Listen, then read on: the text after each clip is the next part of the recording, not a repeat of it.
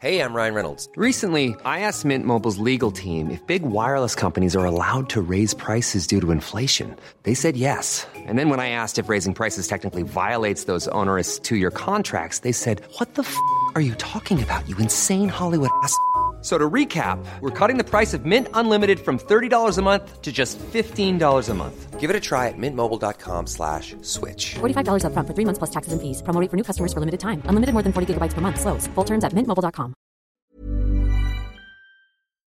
I'm with Grant Blackley at the moment, who's just done a terrific presentation on digital transformation. I was incredibly surprised to learn from inception to launch Listen only four years.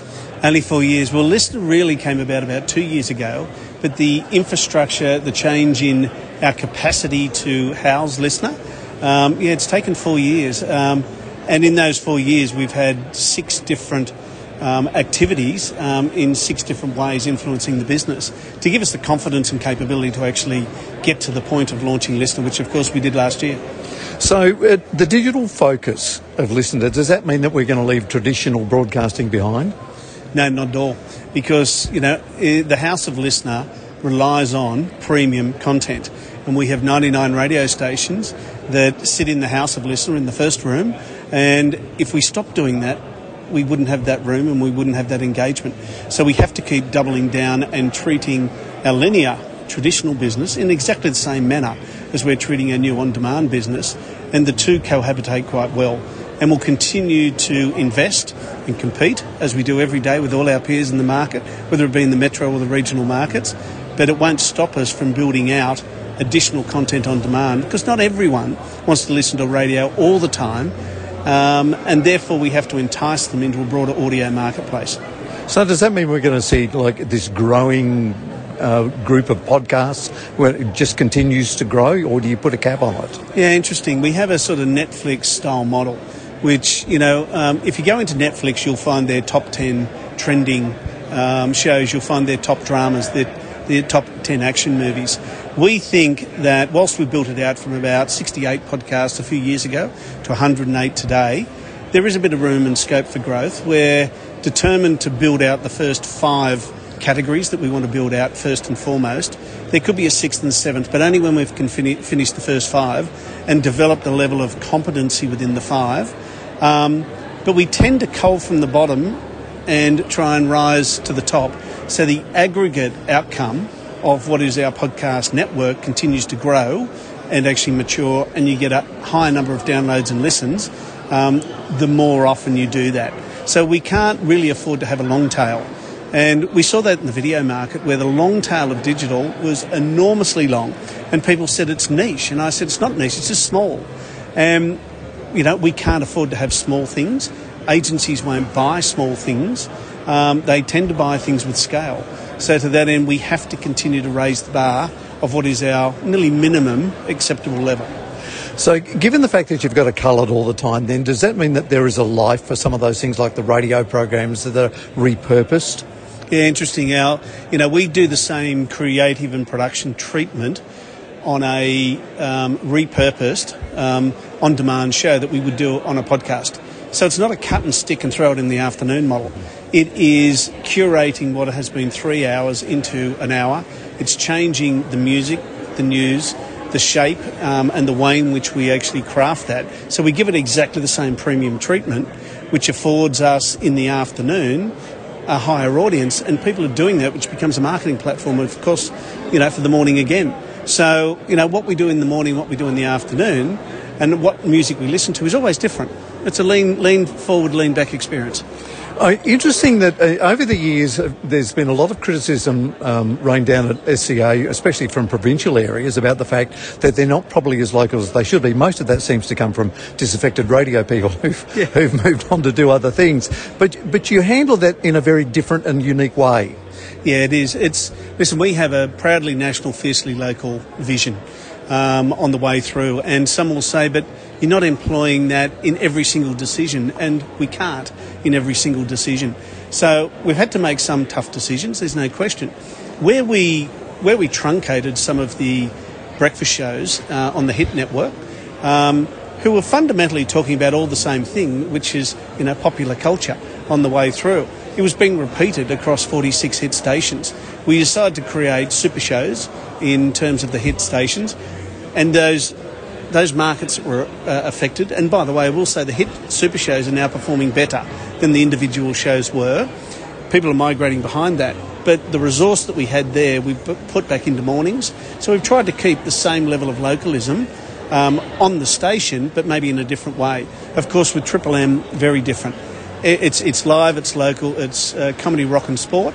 And we think we have to be in every market all the time. Do you find that moving those um, the bigger metropolitan shows, having them replayed in the regional markets, is that lifting the talent level in those markets as well? Yeah, I think it does. It, it lifts the overall bar of it, you know, of excellence in a creative sense. Um, it shows, you know, a healthy degree of competition. Um, we have national listeners for Marty in the afternoon, and yes, he's a show, but you know his podcast is exceptional. Um, but he's only aired in a traditional one to many capacity in Melbourne, of course. But people around the country want to hear him. Um, you know, the, the challenge will be we have him in Melbourne, we also have him in the afternoon broadcast and on demand. The challenge is what's the next one? What can we do else with Marty? And I talk to Marty about this and say, is there another subject matter? Is there another place that you have a passion for? And I'll, by way of example, Hamish and Andy, you know, were with us for many, many years, very successful. Um, we've we've just launched Hamish's book series um, within LiSTNR. um, and you know he's now writing books. We're his audio partner, so we're bringing his kids' books to life. Um, so that's another adaptation. Who would have thought Hamish and Andy would become from where they were on radio, would give it up and effectively transition into the podcast market that was immature at that point, but now they're the number one podcast in the country. And here's Andy saying, I, I've got a passion project. It's about kids' books. So I'm going to go publishing first, audio second. But because of our relationship and the trust between us, uh, fundamentally, we were obviously, we hoped, with a natural conduit to the market. Um, we're doing it with Hamish Blake's um, uh, wife, Zoe.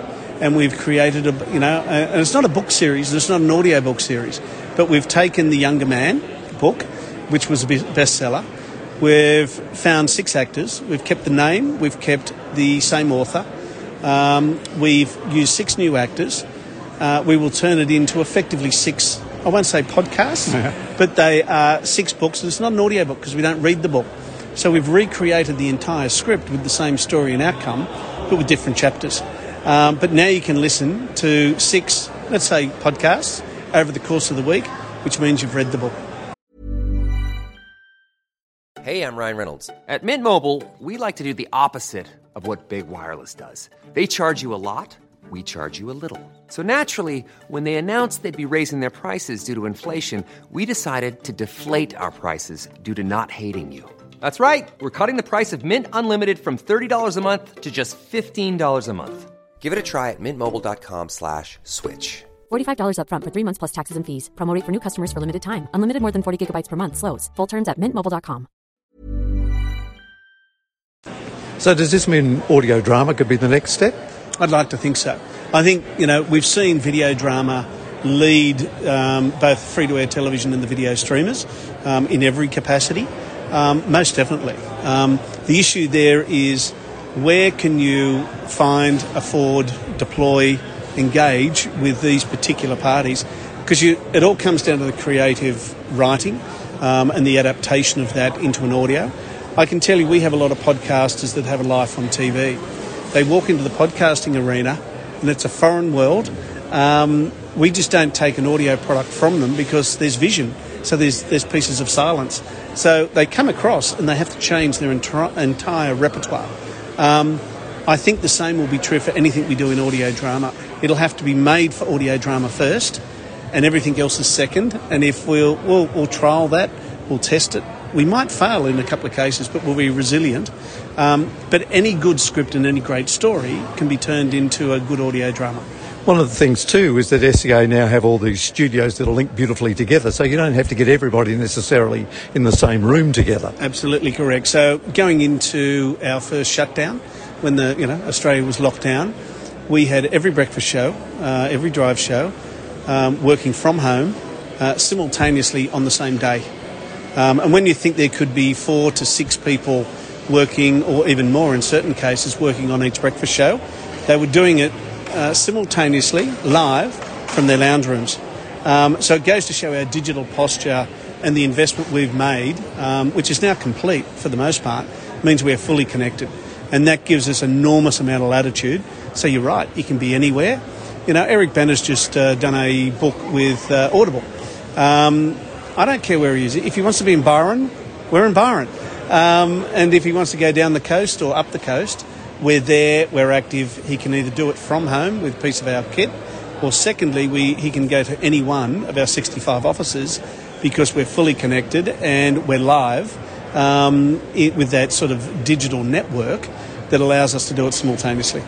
So, uh, overall, one of the other things you touched on today was Spotify. So, does radio need to be worried about Spotify? Because you, are talking about oh, radio consumption being a lot different now.